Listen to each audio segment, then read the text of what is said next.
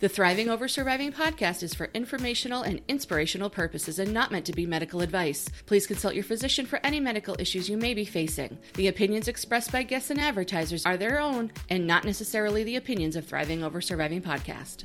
But I think it's all about love. Everything is about love. If you love yourself and you love your life, you work harder to protect it you're more open about sharing it. If you love yourself, you can be more vulnerable and authentic with others. And if you love your community and you care about humanity and other people, I mean, that's the thing is for me, it all comes back to love. Welcome to another episode of the Thriving Over Surviving podcast, where we discuss the ups and downs of our autoimmune diagnoses, but ultimately how we thrive in spite of it. I'm your host, Edie Sahesian. I was diagnosed in 2015 with multiple sclerosis. I've learned a lot about MS in myself over the past few years, but the most important thing I realize is that I am going to live my best life. MS and other autoimmune diseases tend to be a bit of a bummer if we let them, so why not battle back by finding our joy? An advocate is defined as a person who publicly supports, recommends, or argues for a particular cause or policy a champion, if you will. And being from the education world myself, when someone says that an advocate is joining the meeting, it tells me that a parent is bringing with them someone who's an expert in the context under which that we're going to discuss. The advocate looks out for the best interest of the student and knows the laws surrounding the child's needs and is relentless in their pursuits to support the kid in the MS autoimmune world, the same description applies, except the conversation changes to medical needs, insurance, patient rights, drug companies, and public policy.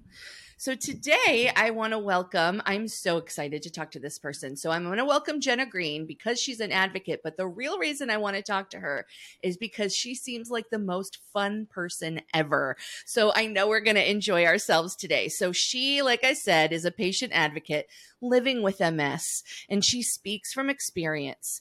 Her core values are love, and community, which guide her pursuits. Her diagnosis came in 2016, but she's also had experience with depression, dystonia, which I really want to get into a little bit, and IBS. So she is no slouch when it comes to experience with autoimmune disease. She's the perfect advocate to have because she knows where you're coming from. So this mixed with over 15 years of experience in the marketing realm helps her in her dedication dedication to changing public policy for us spoonies. So Jenna was the 2019 New England MS Society's Emerging Advocate of the Year. And that was when she was just starting out. So imagine all the things she's done since then. So she currently serves both as a district advocacy leader and a government relations action committee member. So let's chat it up with Jenna. Hi, honey. How are you today? Hi, I'm so glad to be here. And I think that you have such a super fun podcast. It is my honor. I am really excited to get into this. I am not an advocate. In fact, when I start talking about let's see, MS policy and laws and insurance things, I like crouch into this tiny little space because I don't know a lot about that. So I want to expand my knowledge today. I'm hoping that we can do that. We totally can. And I think we should also expand your definition of advocacy because what you do with this podcast is advocacy work, without a doubt. You are sharing your story, the story of people in the chronic illness community, their stories. And by doing so, you are advocating for people in our community. You have become a resource for the community. You are absolutely an advocate. You don't have to be involved in public policy or speaking with senators to be an advocate. So I could add this to my resume legitimately. Totally. Thank you. Totally. This is absolutely advocacy work. And I would argue that this is the most important kind of advocacy work because if we aren't helping the people in our community and if we aren't sharing our stories and helping other people feel like they aren't alone, then what is the upside to this disease? Because it's not fun. Zero stars. Do not recommend. The best part of this disease for me is our community. Me too. Yeah, I just get so much out of learning from other people and hearing those stories. So, okay, I'll own it, Jenna. I'll own it.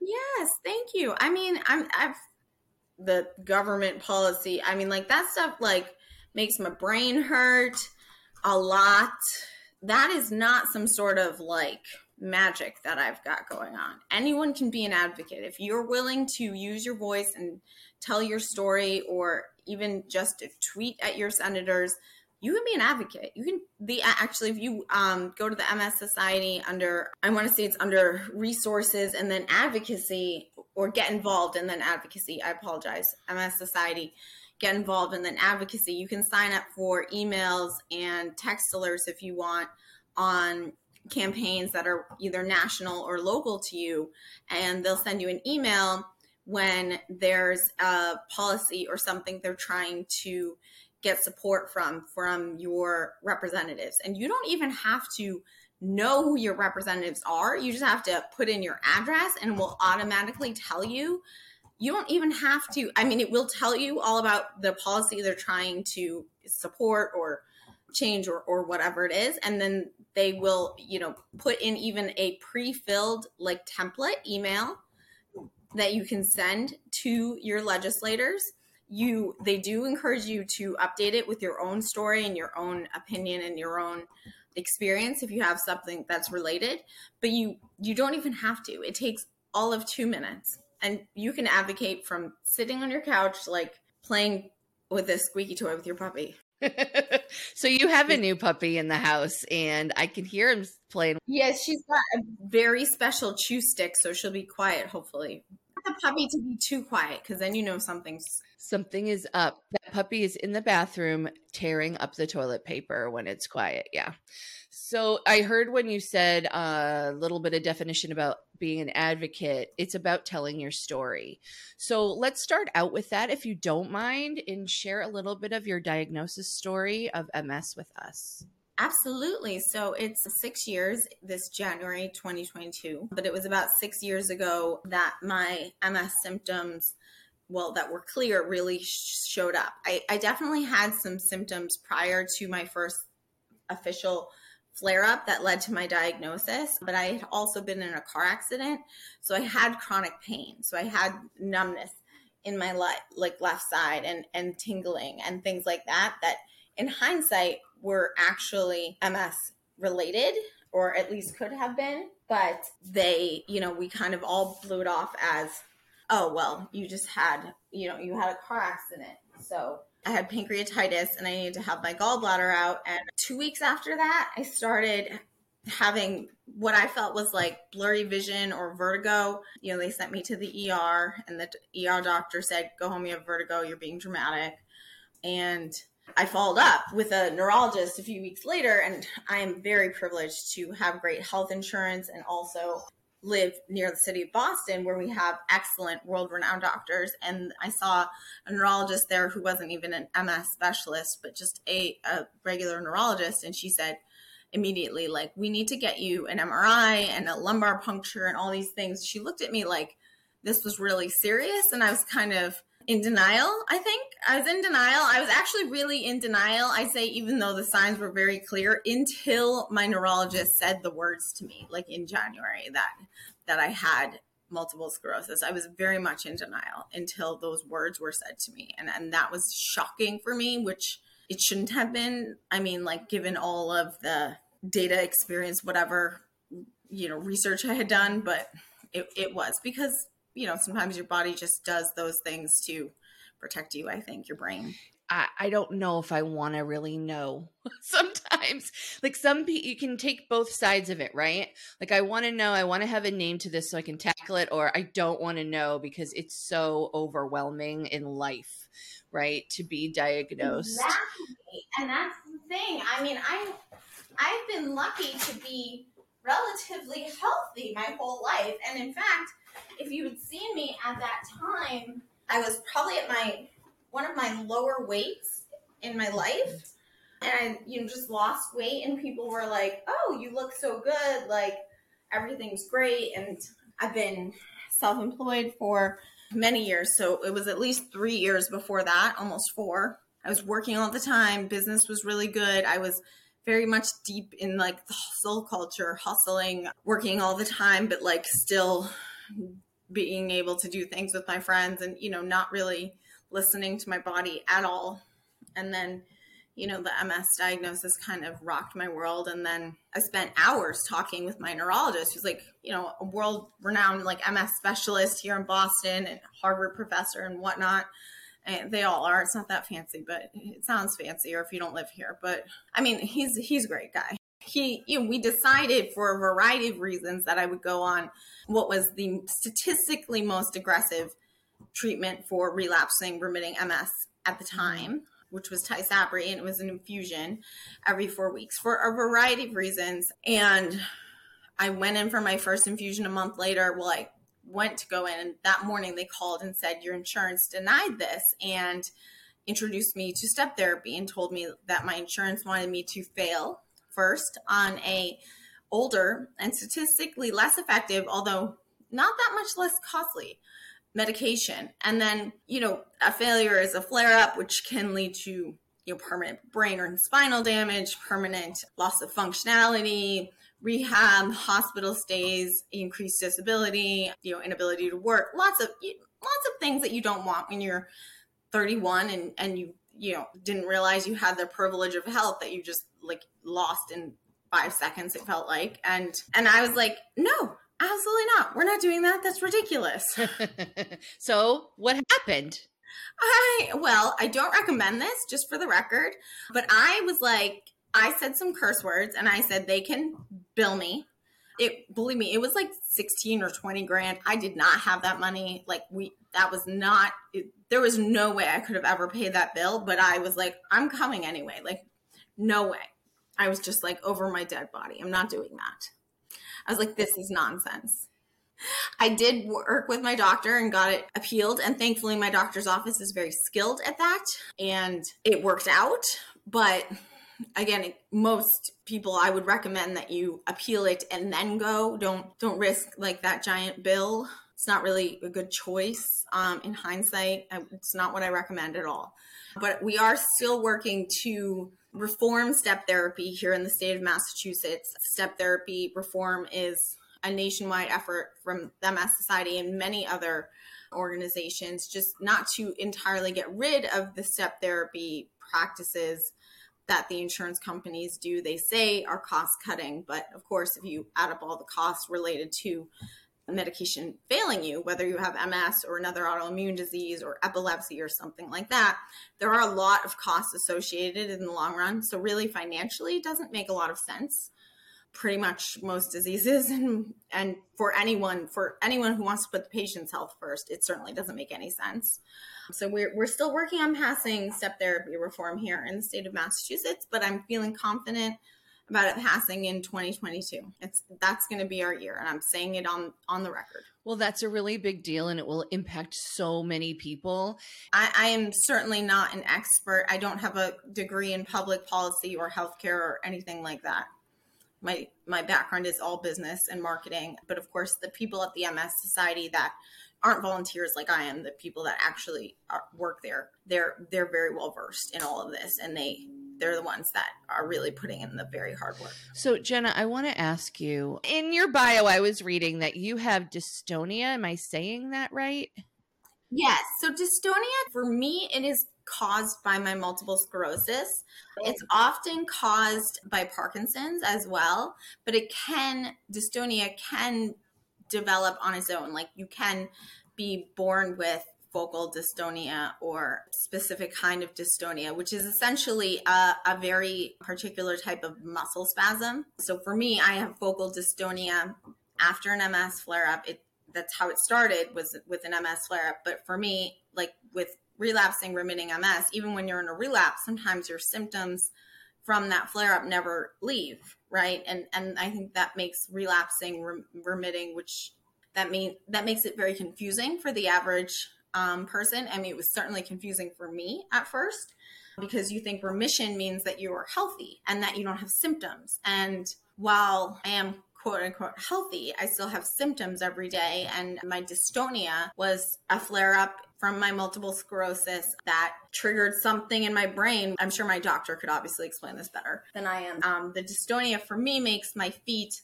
kind of um, clamp up. So they, they kind of they move like they're like your hand is opening and closing. That's what my feet do.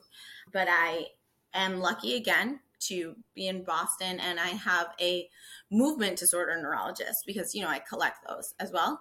The neurologist, you just have a bunch of them. He helped me. We we did go through a variety of medications and therapies, and um, now I get quarterly injections of a type of Botox in my feet and calves that slow the movement of the dystonia, which never stops it completely, but it it slows it. It slows it enough that I can manage with a lot of other stretching and massage, torture ish. Acupuncture actually helps a lot, but of course that's very expensive. Mm-hmm. And then it does wear off every three months. What other MS symptoms do you have that are lingering? Because of my MS, I also have IBS.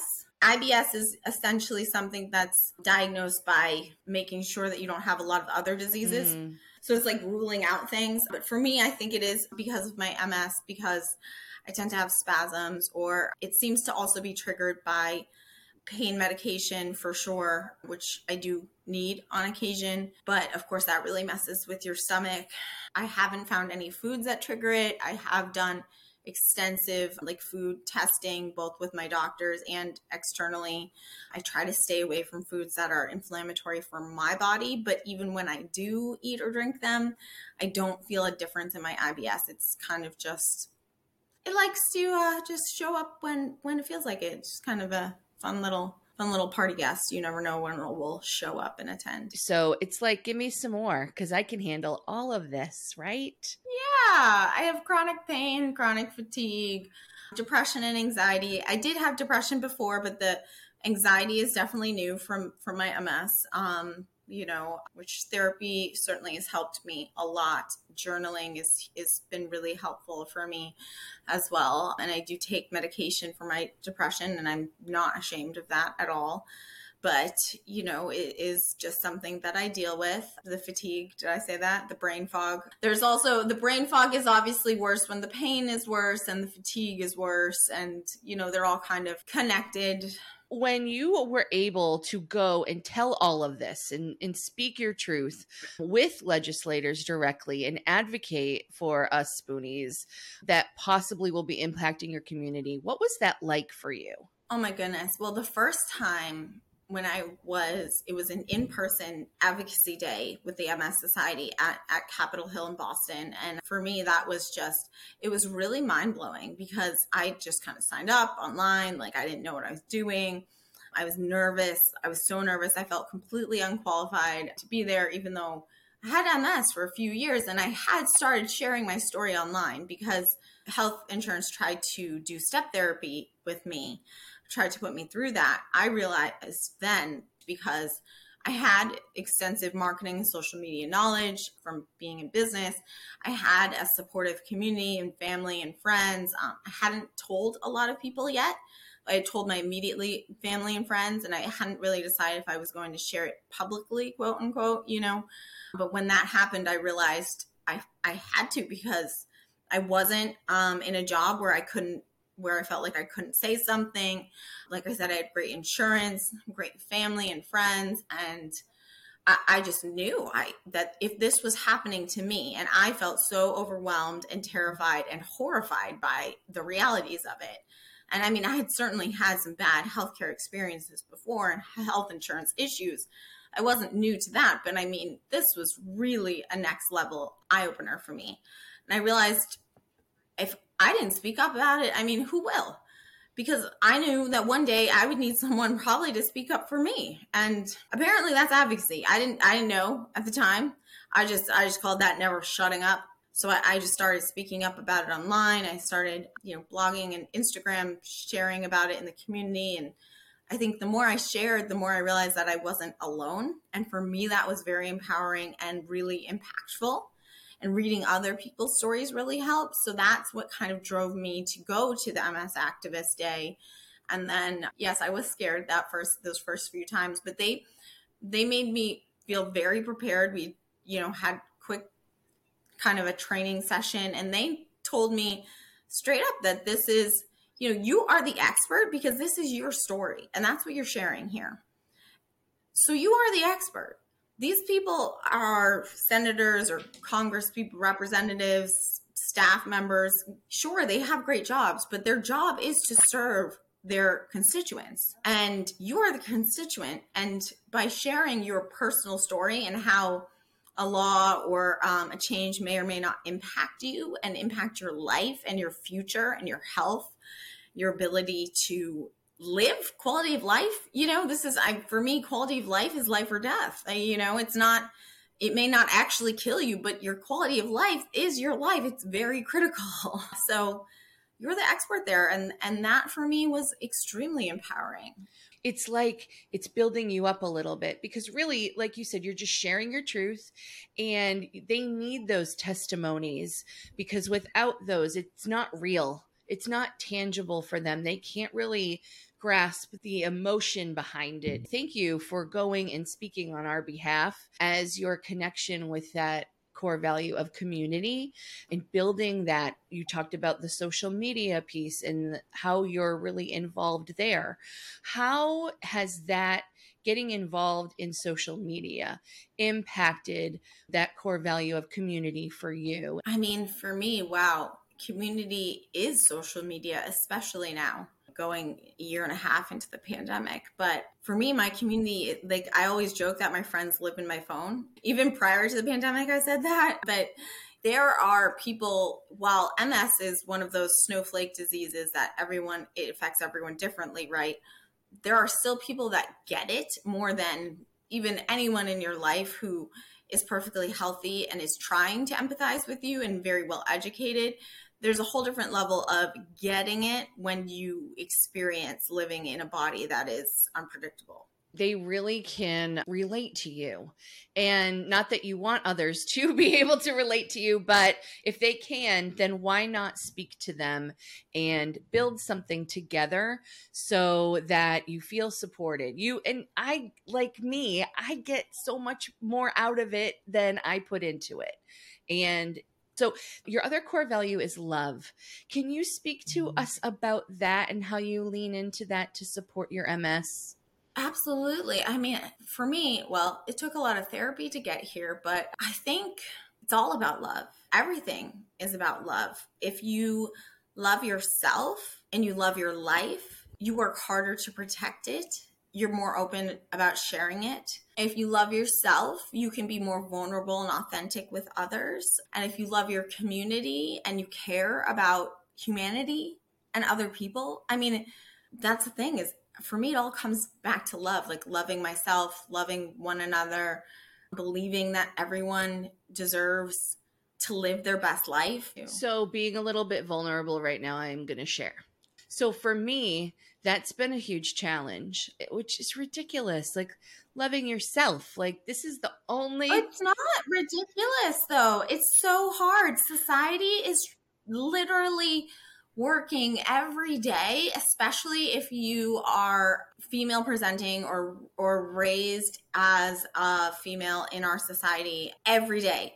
You are assaulted by things in our society that teach you or give you messages that you sh- shouldn't love yourself or that make it harder for you to love yourself. And it's even harder when you have a unpredictable chronic illness in your body kind of feels like it's trying to kill you sometimes you know? So it's not ridiculous. You are not alone. And and when i say i'm working on self-love like i mean every day still working on it my friend Tell us about that journey for you. You said you seek therapy for it. What has that been like, and how has it helped you to regain or to grow that love inside yourself? I mean, it's been super hard. I'm not going to lie. It's been super hard. Um, and it still is. It's, I think for me, it will be something that I have to work on every day for the rest of my life to kind of reframe those negative thoughts, whether they're about my physical body or my mental health or just about work or or forgetting something in the other room and thinking, "Oh, that was silly or whatever. And like how do you keep losing your phone? Like you know just even the smallest things which really aren't like oh i think you look so beautiful today and i love my body and i love my stretch marks you know which are also a thing that i'm working on but i love my body for what it can do and and not being mad at it for what it can't do but I think it's all about kind of reframing those thoughts and your mindset. And for me, that's an everyday practice. It's not going away, uh, unfortunately. And, you know, some days it's easier than others, for sure. But you're not alone in that struggle. Please don't say that it's ridiculous because it is so hard. I yeah, I'm struggling with it. And I I do know and and believe that other people are not going to come and love me fully if I don't fully first embrace loving myself. And so, like you, I'm working on it and I'm just starting to talk about it. I think that there's been so many things that impact it and trauma is one of those. And the the initial especially diagnosis of ms definitely is a traumatic experience in and of itself and dealing with all of the drugs and or therapies and trying to get what works for you it, it's really it's weighing and at points it's like i caused this what does this look like for me and so it's it's a cycle and i keep going around i think i've made growth like you say, but again, continuously working on it. So I'm sure others can relate to what you're sharing with us because it, I, I've been hearing it a lot from people.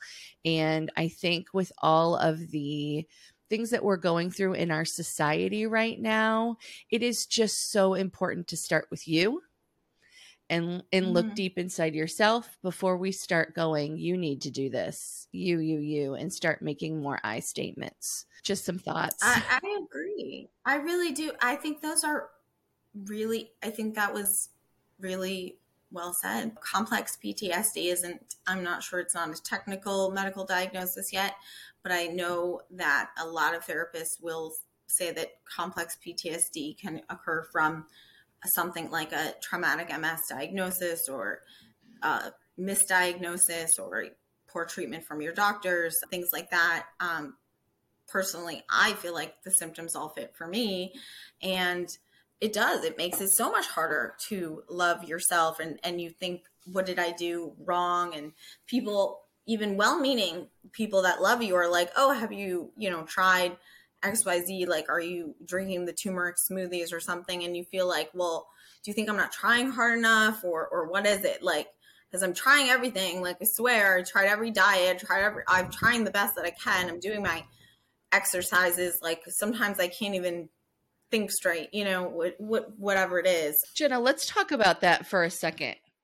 So on social media, I really want to get your opinion about this. On social media, I see people come in and they do the reels and all of that, right?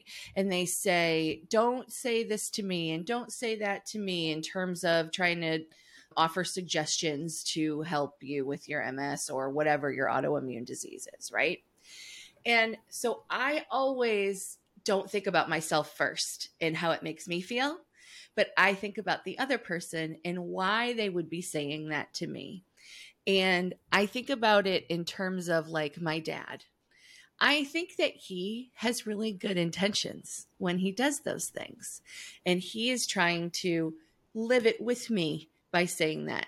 It comes off as sympathy rather than empathy. But they those people that are trying to support you don't know that. So they don't realize how it's making you feel. They're just trying to be there for you, be in your life and support you.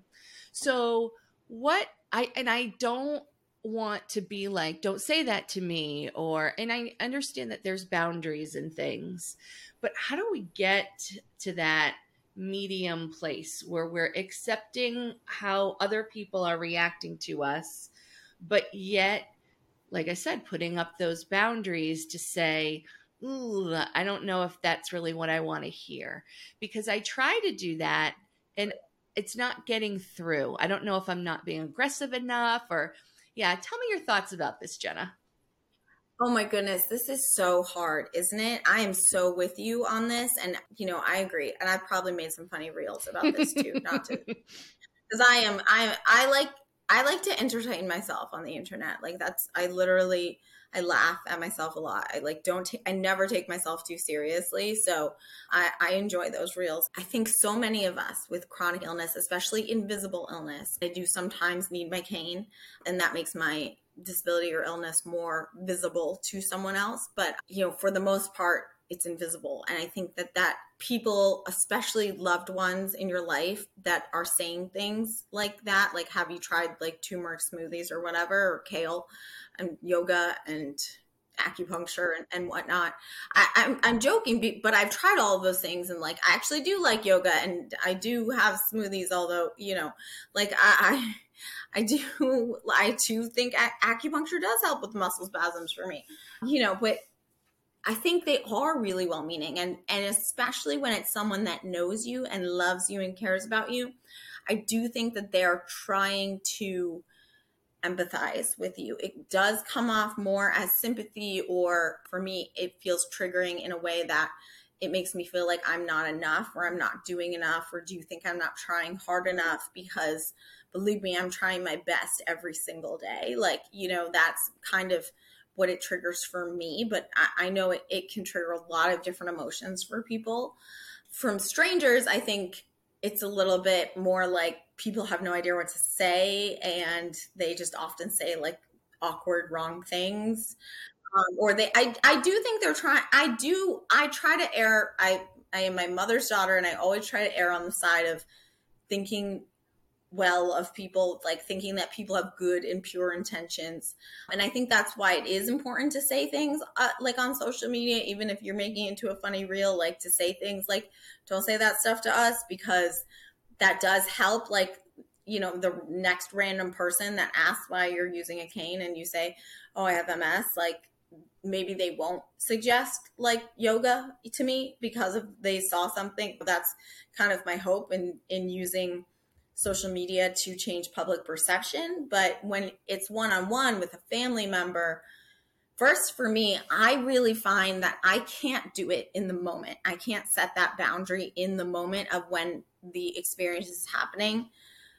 Generally, it just depends. The way I try to explain it to them at another time when I'm feeling less triggered or less emotional about it is that, you know, I want you to know that I appreciate when you make suggestions to me. So I think for me, it, it comes down to explaining it in that in a really basic way of that I am doing the best that I can. And when you make suggestions to me to do something more or something different in a moment where you can see that I'm struggling, for me, it's not helpful. And I just need you to know and trust that I'm doing the best that I can for myself. And when I need help, I will ask you. And in the meantime, I just need you to support me by asking me if there's something you can do to help and understanding that I may not have the answer at the time, but that's really the best that I can do. So I think that taking that pause and coming back to it and not speaking out of emotion to that person is a really strategic way of addressing it. And the thing is, especially with the family member, I want to feel like I can share with them how my body's feeling. Absolutely. Without having them go, Well, have you tried this? And I think the words that you use to get that across will be helpful for me in communicating that with them because I want to, yeah, I want to have that connection with them because they ask. And I know they're asking because they want to know. And I don't want to brush it off and say, I'm fine. I want to be able to speak my truth to them and to share how I'm feeling because I need that. But I don't need always the the recommendations or suggestions. I need them to say, that sucks. How can I help you? Right? Just like you said. Right. Like I just need you to listen. I just need you to listen. That's all. I need you to listen and you can I don't need you to commiserate with me and say, "Oh yeah, my back also hurts today right. too." Like don't do that's that. That's the worst please. one. That is yeah, that's probably my least favorite or like Oh, yeah. Yeah. Wait till you get older. Thanks. Thanks. No, don't like that one either. Thank you. Thank you. Well, but you don't look sick. Also, not a fan. Not a fan. Those ones don't generally come from my family, but you know, it's not the message that I'm willing to to take into me. I I just need that support. So I so appreciate you um, going off that little tangent with me and helping me through that a little bit. I feel like I got some therapy. I think it's a very important form of self advocacy because you have to be your own best advocate. And whether you are speaking with your medical team or your family and your support team in a different way, you still have to be your own best advocate because no one knows you and your body and your emotions better than you do. So, Jenna is not just uh, a fun, loving, outgoing lady that you see. She's a really smart human being and she's been through this and she's living this. And so we need to like pay attention to each other and those messages that we share because that's going to help me in the future. So Jenna is a marketing consultant. I don't know if you guys know this too. And she works with large and small businesses to shape their marketing plans and to, you know, help them, especially in this realm of invisible illness community.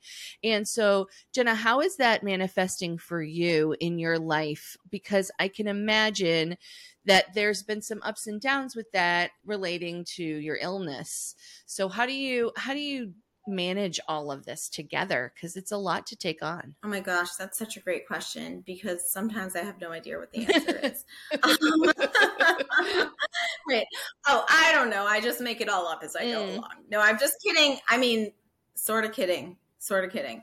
Like as I said, I've been in marketing and business and strategy and coaching small business owners, primarily female entrepreneurs, for the last few years in, in their social media strategy and in their businesses, and working with from large and small companies. And I can write like some great marketing plans for like sassy coffee company names and whatever and put together some cool videos and make funny paragraphs about it, right? But what my passion is is advocacy and helping people in our community and helping whether it's a company that provides you know virtual support groups for people with ms and creating content about that which would be something you know services only services and products that i like actually use it will be things that I recommend, actually use and enjoy, just for the mm-hmm. record. Mm-hmm. But whether it's like recommending that or a campaign for a pharmaceutical company, we don't want to just see people out hiking because they, you know, this MS drug is so magical, right? Like,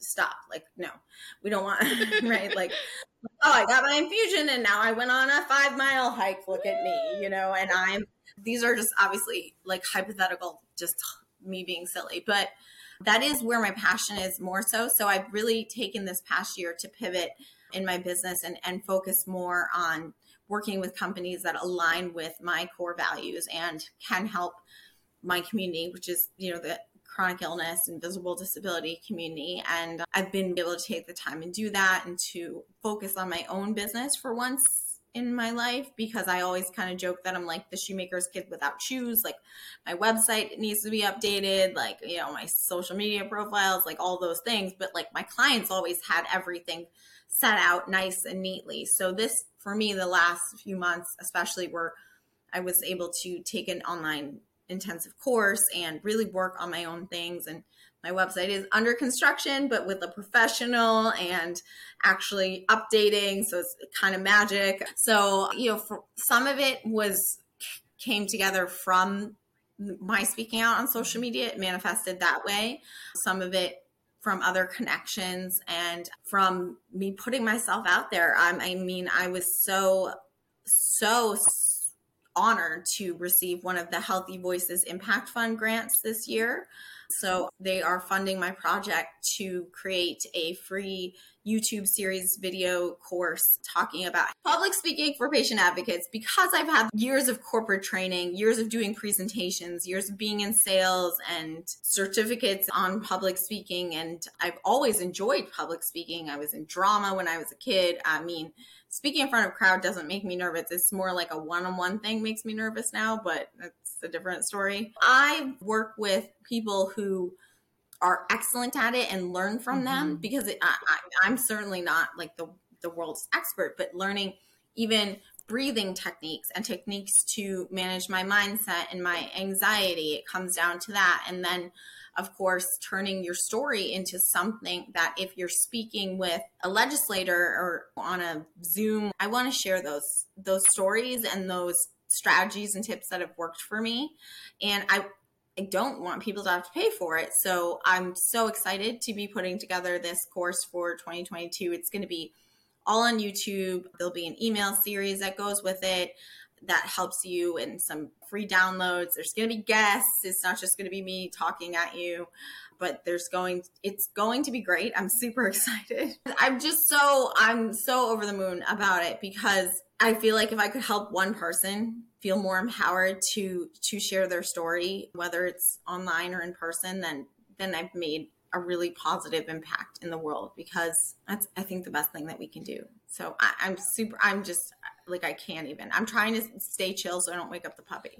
It's pretty cool that you were able to get that grant and now you're going to be even living more into your core values by providing that for our community. So, what throughout all of this has been your proudest accomplishment so far? Oh gosh, I feel like it's yet to come. For me, I think when I know that when the step therapy reform passes, I will cry tears of joy. I'm very excited about these upcoming projects. In addition to the Impact Fund grant, I've been writing some courses for the community specifically. And I've also been doing some one on one strategy vision sessions with people who are looking to kind of pivot from being a full time or employed person to becoming an independent contractor because I've helped so many you know solo entrepreneurs or small business owners over the years and seeing where they've been able to pivot in their i just want to work from home and have a flexible job so i sell clothes online to pivoting to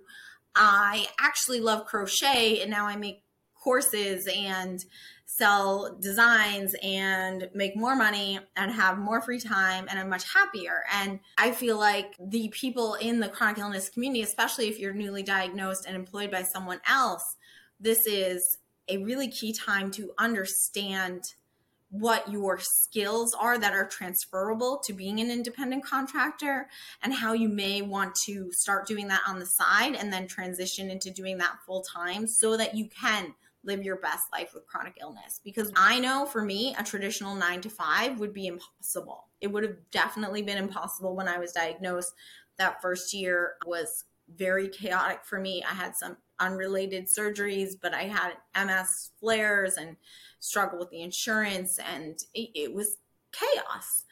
And I am not sure I would have ever been able to return to a traditional job. But for me, getting up and doing something I love every day is so empowering. So I think I think actually I guess that's what it is. It's the this part of my story that I'm most proud of is finding my voice and using my story to help others, whether it's help change public perception, helps feel someone feel less alone, or help change public policy because I really I think I I I know I was a little lost there for a while and I was certainly lost after my diagnosis as well but I think really finding my voice and using it to to share and, and be vulnerable and that that's been so empowering for me. So I would say that's that's my biggest accomplishment actually. Yeah, thank you. That was a really great question. So from you know being that healthcare policy advocate, right?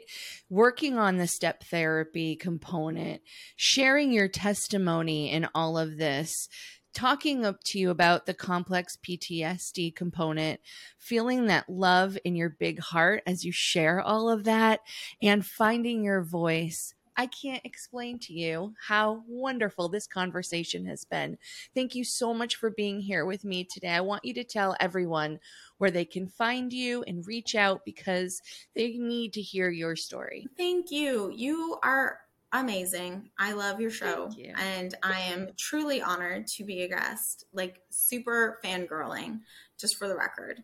Uh, super fangirling and super, I think you do more great work than you realize. And I know I can speak for the community. And when I say like, I just have such tremendous gratitude for you and for what you do. Oh, but I didn't answer your question. So you can find me um, most active on Instagram right now at the Jenna Green um, because Jenna Green was taken and now it's just a funny joke with my friends. Mm-hmm. And actually, if you check um, my Instagram bio, you can download a free um, mindset makeover type digital journal, which I mean, you could also print it out if you're a paper person. That help it. This one helped me a lot with kind of reframing my mindset and understanding why and how I was thinking about things for not just like loving myself and my body and my accepting my illness, but really just what I wanted from from my life. So th- this helped me a lot and I worked on it with a friend of mine. You can get that as a free download if you if you want and my website will be updated very soon. It's come it's going to be beautiful. That will be the jennagreen.com, but for now you can um always m- message me on Instagram or you know comment or or whatever. Let's let's be friends because, uh, like I said, all my friends live in my phone. so true. And some of the best people I know I've never met in person, and it continues to fill me up and speak to that growth mindset that I try to embrace. Before we go, I, I do want to remind everyone listening about the MS Walk in Orlando on April 2nd at Blue Jacket Park. We will also be streaming some live events for everyone who would like to join us. The link tree in my Instagram bio and the Thriving Over Surviving podcast website have all the details regarding that, including the location. We're going to have one or two other events that day that I'm hosting and how you can grab your your t shirt to support our cause. And if you're interested in digging deeper into determining your core values, please visit my website at thrivingoversurvivingpodcast.com. And there you're going to be guided through that discovery process because we all deserve to live our best lives. Thank you, Jenna, so much for joining me again. Keep thriving. Thank you for joining me for this episode of the Thriving Over Surviving podcast. If you would like to join our growing community of thrivers, there are a lot of ways to do so. Visit the website at thrivingoversurvivingpodcast.com. There you'll find links to all our social media, my blog, and lots more. See you next time when we chat it up with another autoimmune warrior on the Thriving Over Surviving podcast. Keep thriving.